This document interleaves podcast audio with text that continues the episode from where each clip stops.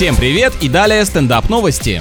Житель Британии долгое время работал вдали от дома, но когда вернулся, оказалось, что в его жилище делают ремонт новые владельцы. Бездомные совсем обнаглели, теперь уже селятся даже в незаброшенных зданиях. На самом деле оказалось, что и хозяин, и незнакомцы стали жертвами риэлторов-аферистов, которые подделали документы на собственность, украв личность британца. Получается, фраза «потерять себя» — это вовсе не фигура речи, а реальное происшествие, которое грозит финансовыми издержками.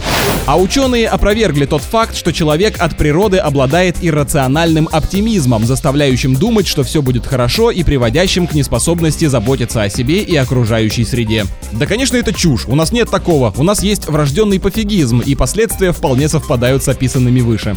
На этом пока все. С вами был Андрей Фролов. Еще больше новостей на нашем официальном сайте energyfm.ru.